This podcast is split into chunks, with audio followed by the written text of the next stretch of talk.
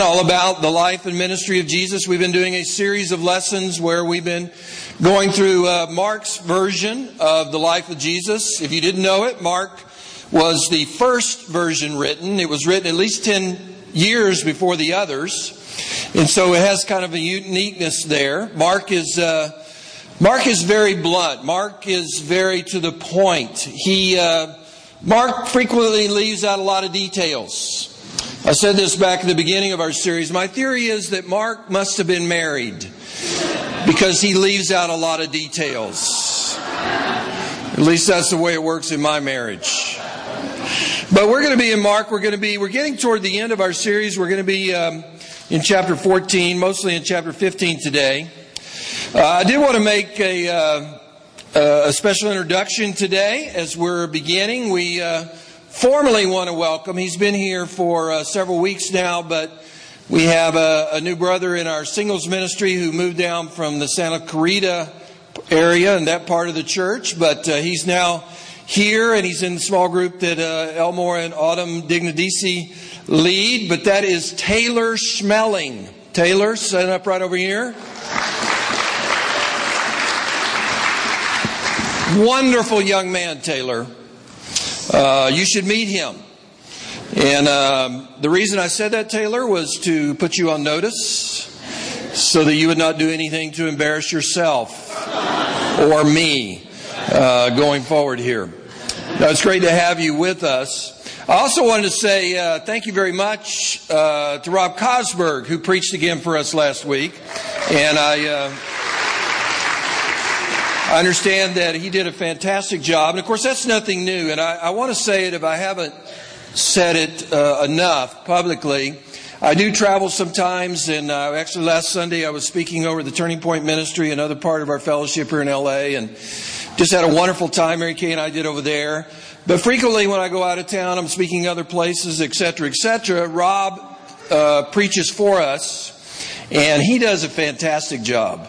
Uh, I uh, love the fact that I can go and and know that you're going to be uh, you're going to receive a great lesson spiritually uh, when he's there. It, it's a little irritating because when I come back, everybody just talks so much about how great Rob is and how great his sermon was, and uh, being um, the imperfect human being that I am, I immediately think about. You know, I'm immediately insecure, and I wonder what you think about me. But anyway, um, Rob does a great job. Thank you, Rob, for doing that and for uh, speaking for us as well. So uh, it's going to be uh, it's going to be fairly intense today. Uh, if you were here two weeks ago, our last lesson uh, was about Jesus in the Garden of Gethsemane, and the uh, the title of that lesson: "Have you been to the garden? Have you been to Gethsemane?" And it's all about Jesus wrestling with God's will for his life and us perhaps wrestling with uh, God's will for our life, especially when it's uncomfortable or involves suffering and such. Uh, just sort of as we get into it here, I wanted to uh, mention to you and tell you a little bit about a trip that Mary Kay and I made to Germany uh, many years ago. Uh, going back many years ago, uh, there was a time when Mary Kay and I were thinking about possibly going to plant a church in Germany. And so we went over there and uh, we visited. We were over there for what, maybe 10 days. Uh, we visited uh, several of the major cities in Germany and sort of got to experience the culture there. Uh, it was a lot of fun. How many of you ever been to Germany? Germany is Germany is cool. There's several things about it uh, that I liked a lot. Uh, if you like beer, Germany is a great place to go. I mean, every little pub and every little restaurant has their own brewery, you know, and I mean, this, I mean, if you like beer, then you're going to like Germany. And I don't know much German. The only German I know is Ein Bier bitte. That means one beer, please. See, because I stopped at one, so that was good. Ein Bier. Ein Bier bitte. Yes. Uh, another thing that's really cool about Germany, and you may have heard about it, is the Autobahn. The Autobahn. Do you, how many of you like to drive fast? You need to go to Germany. Because in Germany, they have this thing called the Autobahn, which is like this super freeway. And there is no speed limit. You can drive as fast as you want to go. And uh, it's very, very exciting. Uh, unfortunately, when uh, we rented a car there and stuff, and we were on a missions trip, and we didn't have a huge budget, so the rental car we got was a uh, an Opel Kadett. Yeah, I don't know if you know the Opel Kadett, but there are there are nicer cars than that in Germany. So Porsche, BMW, Mercedes Benz, you know, and so, but I couldn't get one of those. By the way, that's another great thing about Germany. The minute you fly into the airport and you get out and you, if you want to take a taxi, there's a row of beautiful cream colored Mercedes Benz. Those are the taxis. And then I went and rented an Opel Kadett. So I'm in my Opel Kadett, so I'm, uh, I'm driving. And so I feel like uh, it's only right that I experience this, uh, have this high speed experience. Unfortunately, I couldn't go any faster than 95 miles an hour. That was with the Opel Kadett, pedal to the floor, and it was shaking violently while I was driving 95. Meanwhile, of course, there are all these Porsches and BMWs and you know the Mercedes all these they're just they're they're flying by me like I am literally feel like I am I'm just standing still. I don't even want to try to guess how fast they were going. I do know this. Uh, they're, you know, they drive at high speeds. There's an unwritten rule. I just want to help you if you haven't been there yet. That if you get over, you should stay in the slow lane, unless you're prepared to drive at way over 100 miles an hour. So I'm in my little Opel Kadett, and, and, and so somebody, believe it or not, was driving slower than me. And so I decided to pass them, and almost immediately in my rearview mirror, a car comes up. I mean, it came out of nowhere. Light, bright lights, and they're flashing their right turn signal. And so I assumed, oh, okay, so uh, they're letting me know that they're going to move over into the right lane. No, that is not what they meant. What they're saying is, it's an unwritten and understood language. You need to move over so that I can go ahead. So I finally figured that out. And so uh, the rest of my time there I spent in the right hand lane. Have you been there, Russ? You want to go, don't you? Yeah. Which mostly because of the beer or the Autobahn? Both. Okay, yeah. There's other uh, other great things about Germany.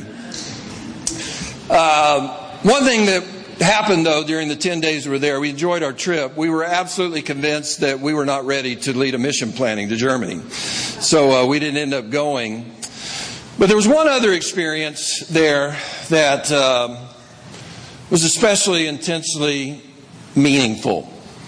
Uh, we went to Munich.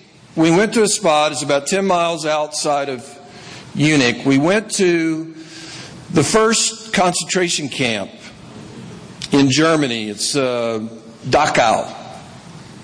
I don't know if any of you have ever been there before. I, as intense as it is, uh, I would recommend going because it's something that you will never forget. Of course, the German you know, concentration camp and the, the Nazis and all that. Um, there were tens of thousands of people that died at Dachau. Have you been there? Yes. Any, anybody else been there? Yeah, it's, uh, it's very intense. And of course, you know, you go through and they've restored or remodeled or allowed a lot of it to stay the same. There's a lot of pictures of what happened there and, you know, the people who died and you see the, the gas chambers and you see the ovens and you see the terrible conditions they lived in in the barracks there. Uh, that was struck me. The, the barracks were, the beds were all four feet long. Talk about unnecessary torture. It, they were, and they had headboards, and the footboards were very large, so they were designed so that if you were four foot tall, there was no way you could sleep at night and stretch out. I mean, obviously, that's in the big scheme of things, it's not as big as the kind of torture and death that these people suffered. Very intense experience, and uh, you know, I mean, it's something to be proud of for the German people because I, I, you know, my first question is why is this here? But they, to their credit, the German people, they don't want to forget the atrocities that happened there, and they want to they want to learn from their past. So they memorialized it with this uh, very intense thing there in Dachau. But here's the thing that Mary Kay, I'm sure you remember going there. The thing that struck me as well as all the, the horrible experience, and maybe some of you have been there before, saw that as well, is how how quiet it is. You know, there's hundreds of people there that are touring this spot at the same time as we were, and nobody was saying much of anything. And if they did say anything, it was a gentle whisper. And it makes sense, doesn't it? What you're thinking about and what you're viewing and what you're experiencing, and even if it's, it didn't happen to you, but you're imagining it. It's so intense. This is not a place where you go and you laugh. This is not a place where you go and tell jokes. This is not a place where you loudly, you know, plan, make plans for where you're going to have dinner that night. You know, this is a, there's a, it's just an understood reverence. The intensity of the moment and the experience. You know, one thing I thought about is I experienced this is all the tens of thousands of people there. I thought, you know, this Dachau, this is a place of unanswered prayers.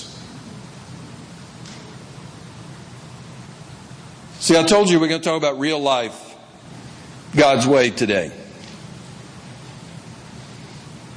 How many prayers were prayed there by people desperately wanted to be rescued, who desperately wanted to be saved, who cried out to God and they said, Why am I here? Where are you, God? What did I do to deserve this? And the truth is, none of them did anything to deserve that. And a lot of them were Jews, as you know, and they were people of faith, but it wasn't just Jews. The Nazis, mostly Jews, but the Nazis put Christians and Protestants and Jehovah's Witnesses and anybody who, because people of faith are very threatening in a society where there's dictators and there's evil. You know, people of faith are very threatening. So they just try, this is how they dealt with all of them.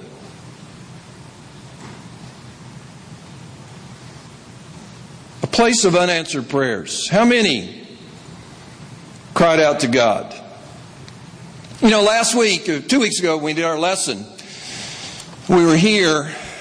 If you were here, we did Jesus in the garden, the Garden of Gethsemane. It's the night, though the plan has been from all of eternity that Jesus would die this horrible death on a cross for our sins, for us.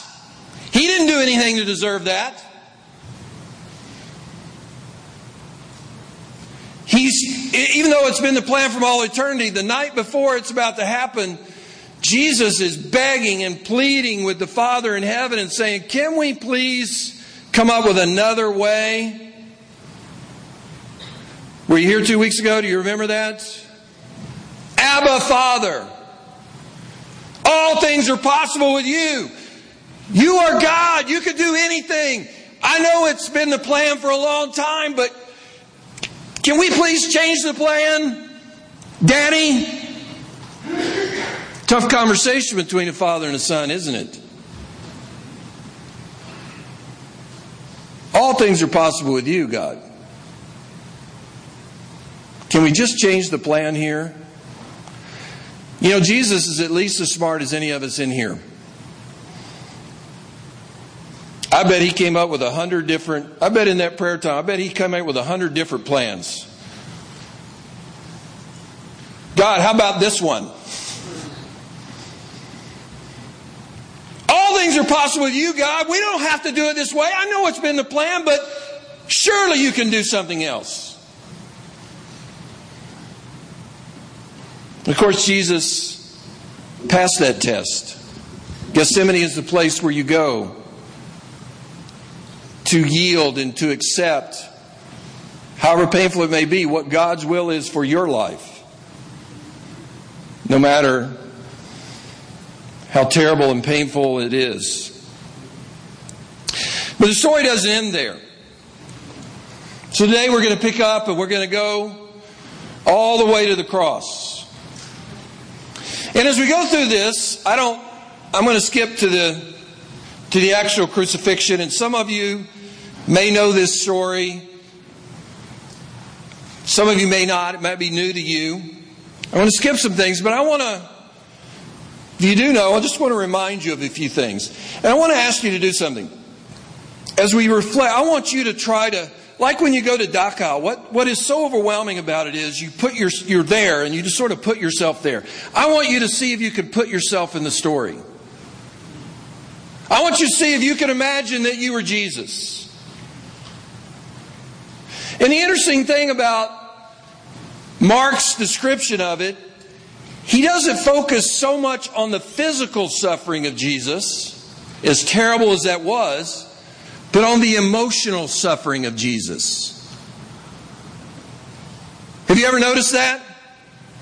He doesn't describe, Mark doesn't describe in great detail the suffering of Jesus physically on the cross. You know, we, a lot of you have read, we, we have the medical account of the crucifixion, and we can go into great detail and imagine, and probably accurately so, how terrible the experience was. You know, what, what the gospel writers write, what Mark writes, they just said he was crucified. But you know what they do mention over and over again?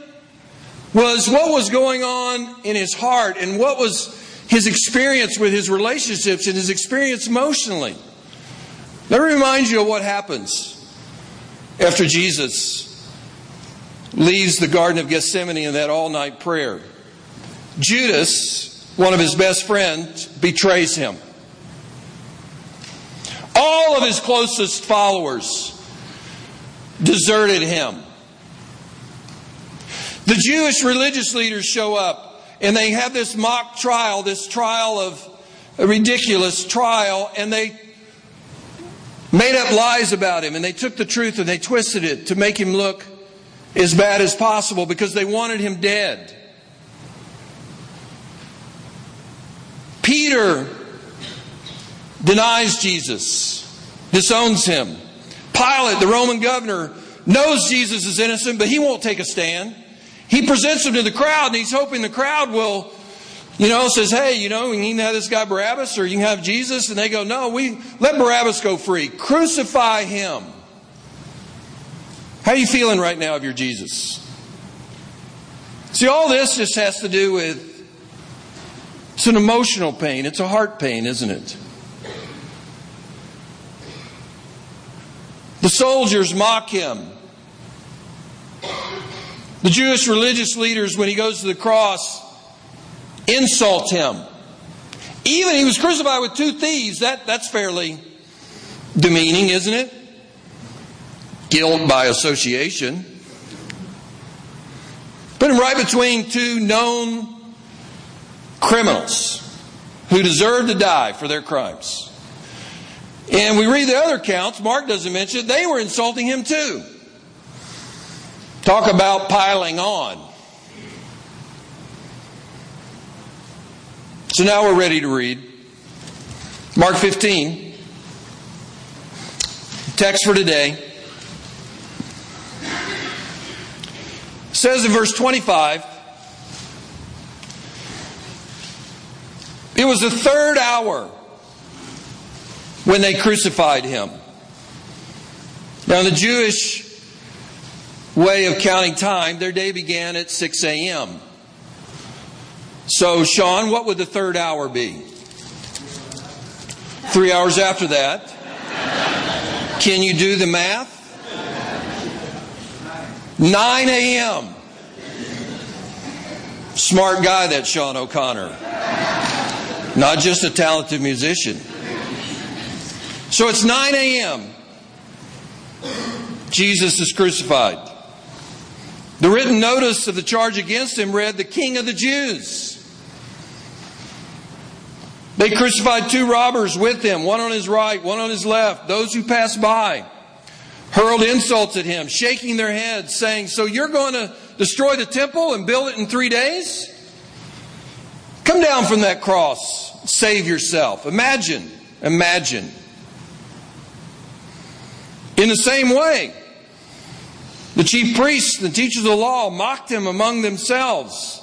He saved others, they said, but he can't save himself. Let this Christ, this King of Israel, come down now from the cross that we may see and believe. And Mark does mention it, at least not specifically, but as an aside. Those crucified with him also heaped insults on him. At the sixth hour, so now it's about 6 p.m. Is that right, Sean? No. That was a trick.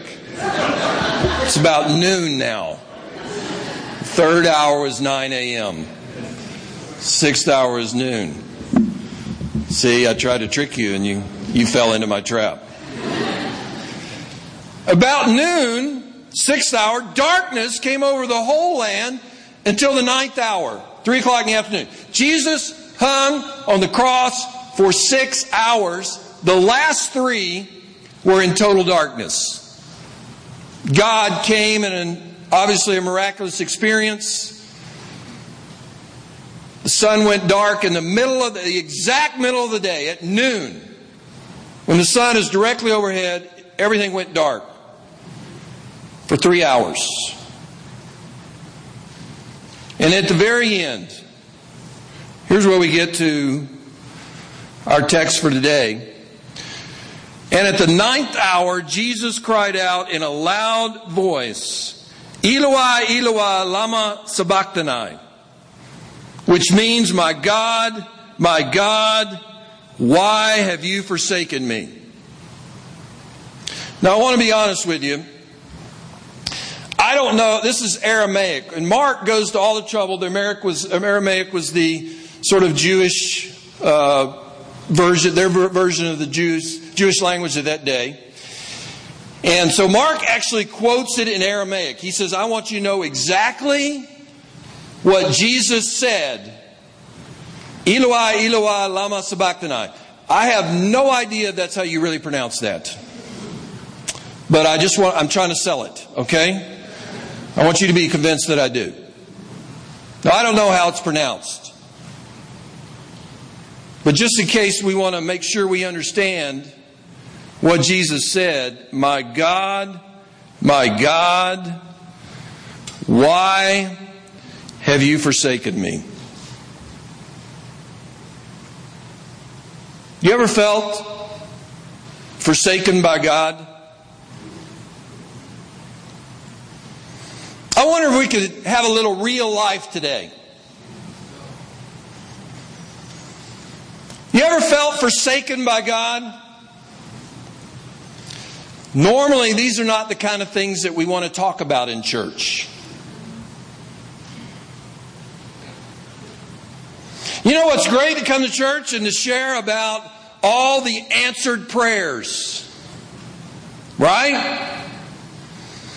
Somebody's mom or dad got cancer and we prayed and they were miraculously healed, and three weeks later there was no evidence of a tumor anymore.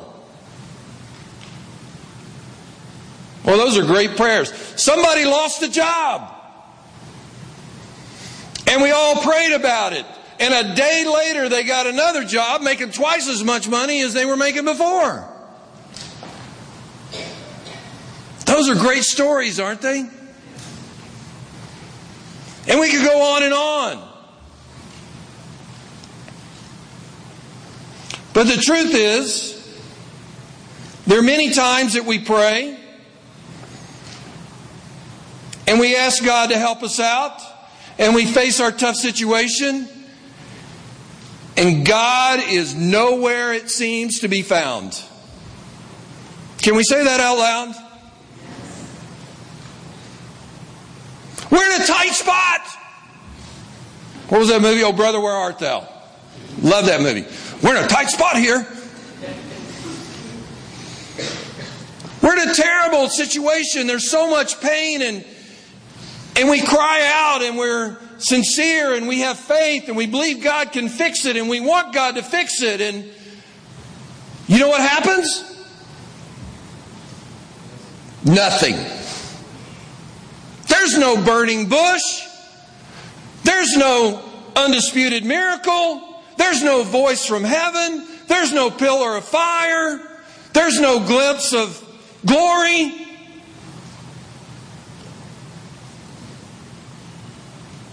That's what Jesus is experiencing right here. The real Jesus knows what it's like to feel forsaken by God.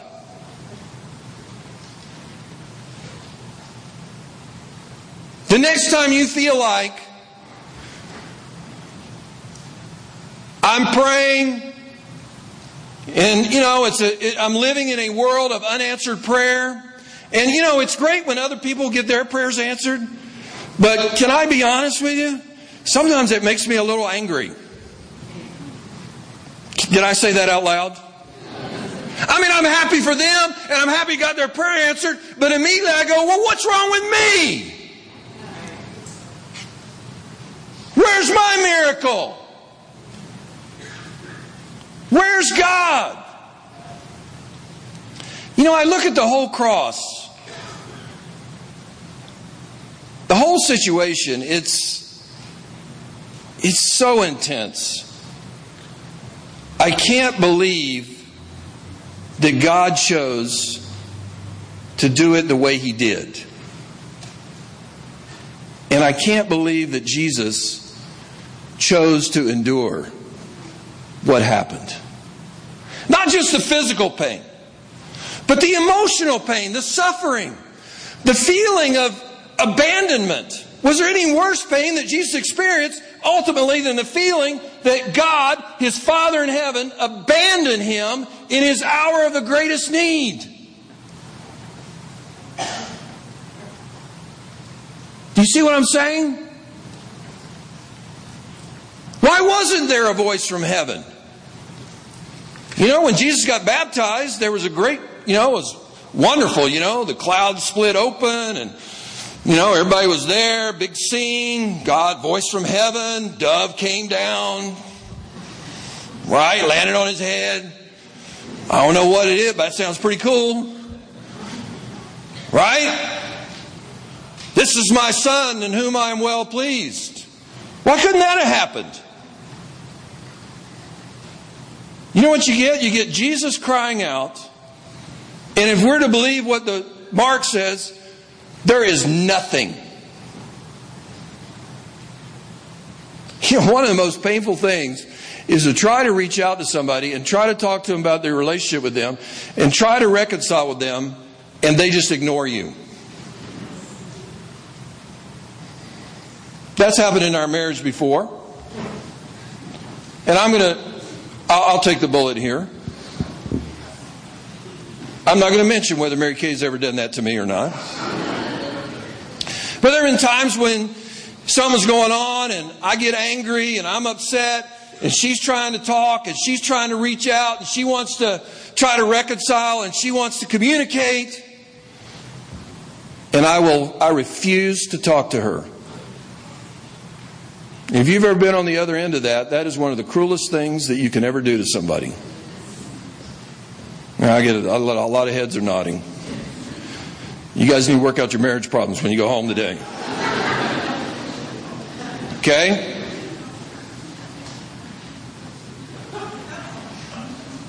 If we're to believe this story, nothing happens. I mean, it's one thing that Jesus got to die. But does it have to be this bad? I mean, couldn't, couldn't God have done something?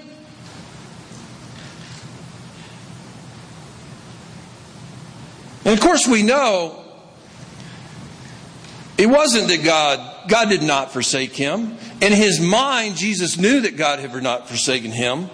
But from where he was at, at that moment, he felt like he was forsaken by God. Have you ever been there?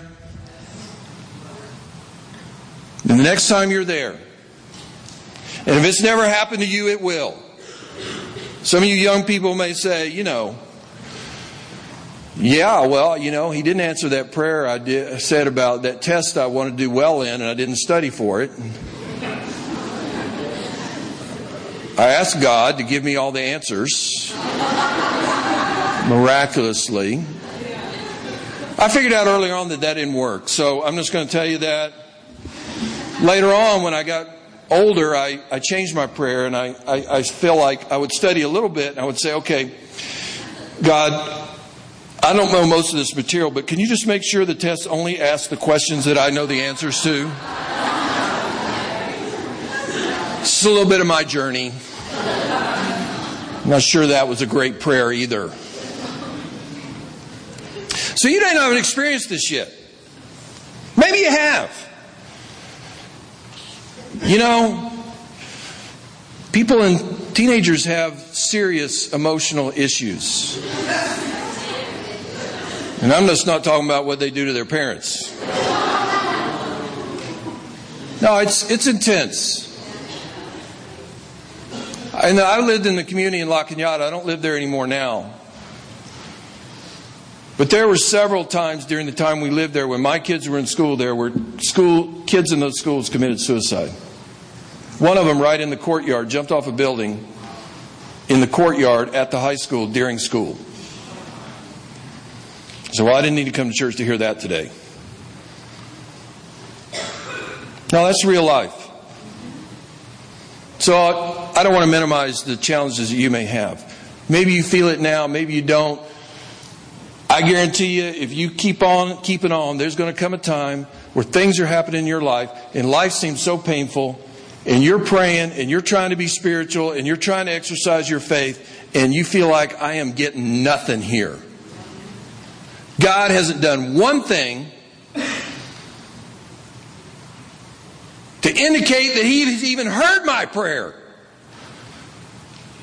I mean, sometimes it'd be nice if I could just hear something. Could, I, could you just tell me no? That's almost better than getting nothing.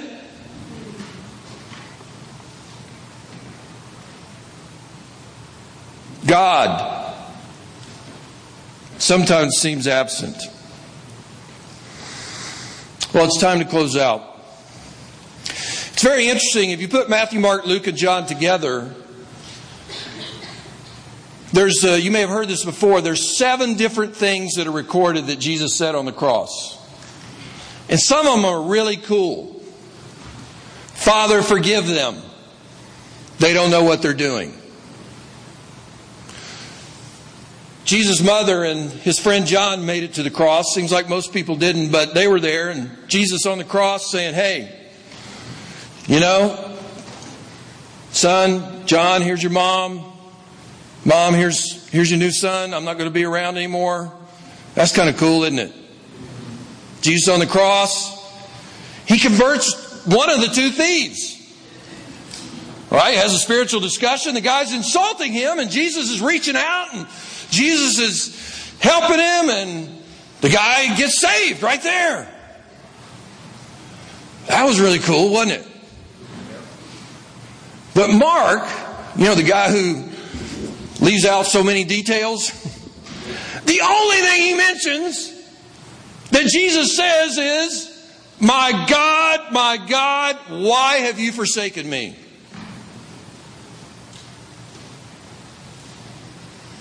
So wonder why that was the only thing he wrote out. Maybe that was the most important thing in Mark's mind that we needed to understand. Is that just like Jesus, there are going to be times in our life where people of faith are suffering and enduring something and they don't feel like they did anything to deserve it and they feel like they're asking God for help and they're not getting anything.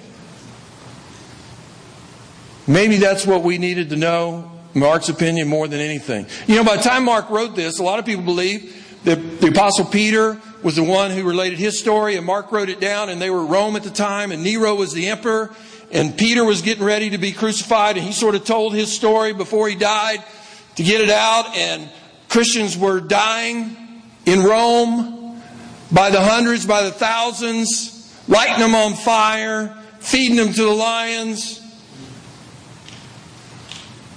You don't think those, did you think there was anybody there had some unanswered prayers? Think anybody wanted to go, hey God, you know, here I am. I could use a miracle.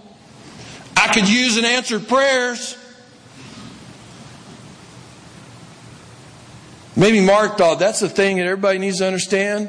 Whenever you feel that way, and God's plan for your life, or what He's either caused or He's allowed in your life, and the pain that's there, and it's so real and it's so intense, and you feel frustrated because maybe that's what we need to understand more than ever. Anything is that's Jesus understands. Jesus knows exactly how he feels exactly he's felt exactly the same way. You know, there is something pretty impressive here at the end. Where did I did I go all the way through verse 39? I did, didn't I? Let me remind you of the very last verse.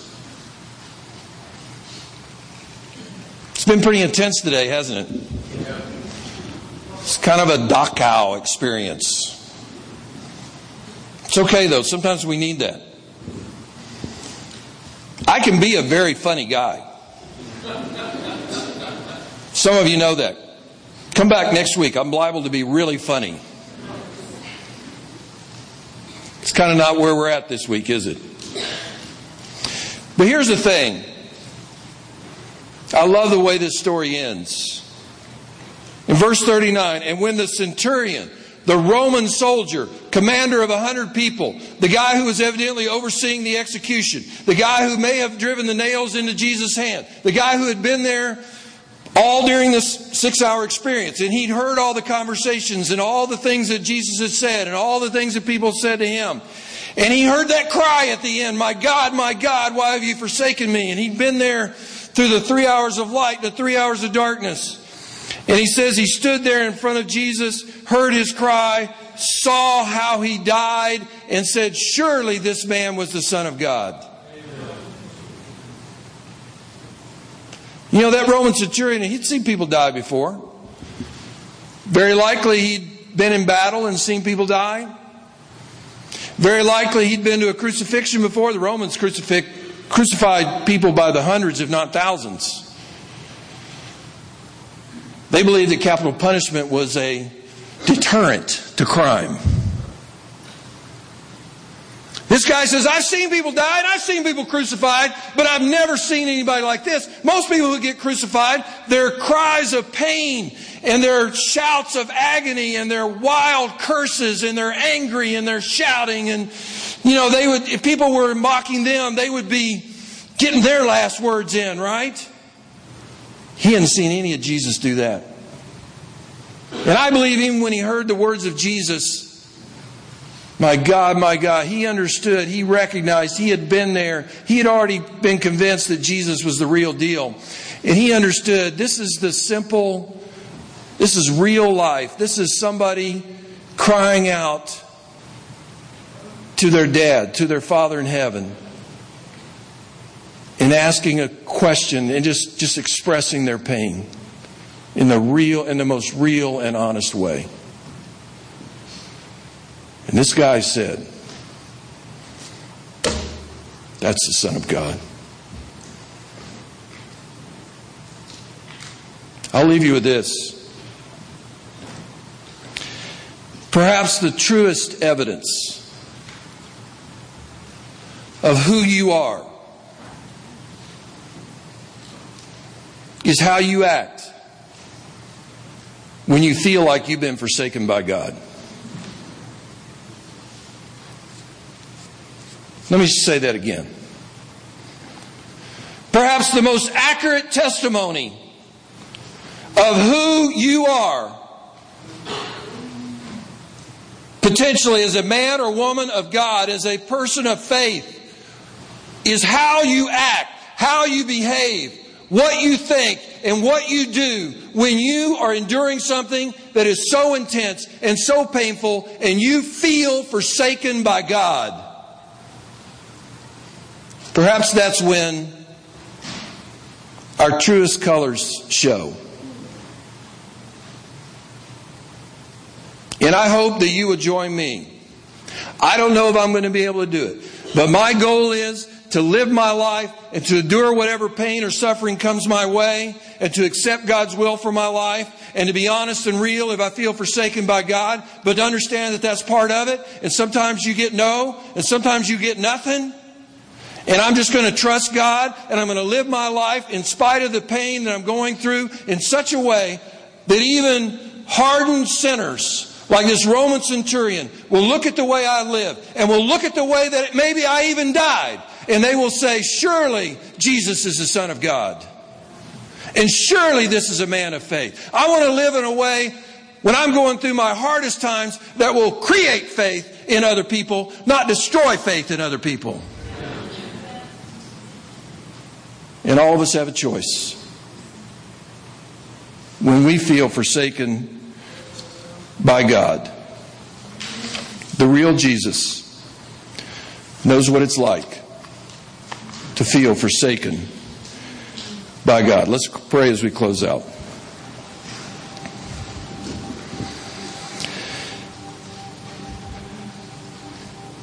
God, I want to thank you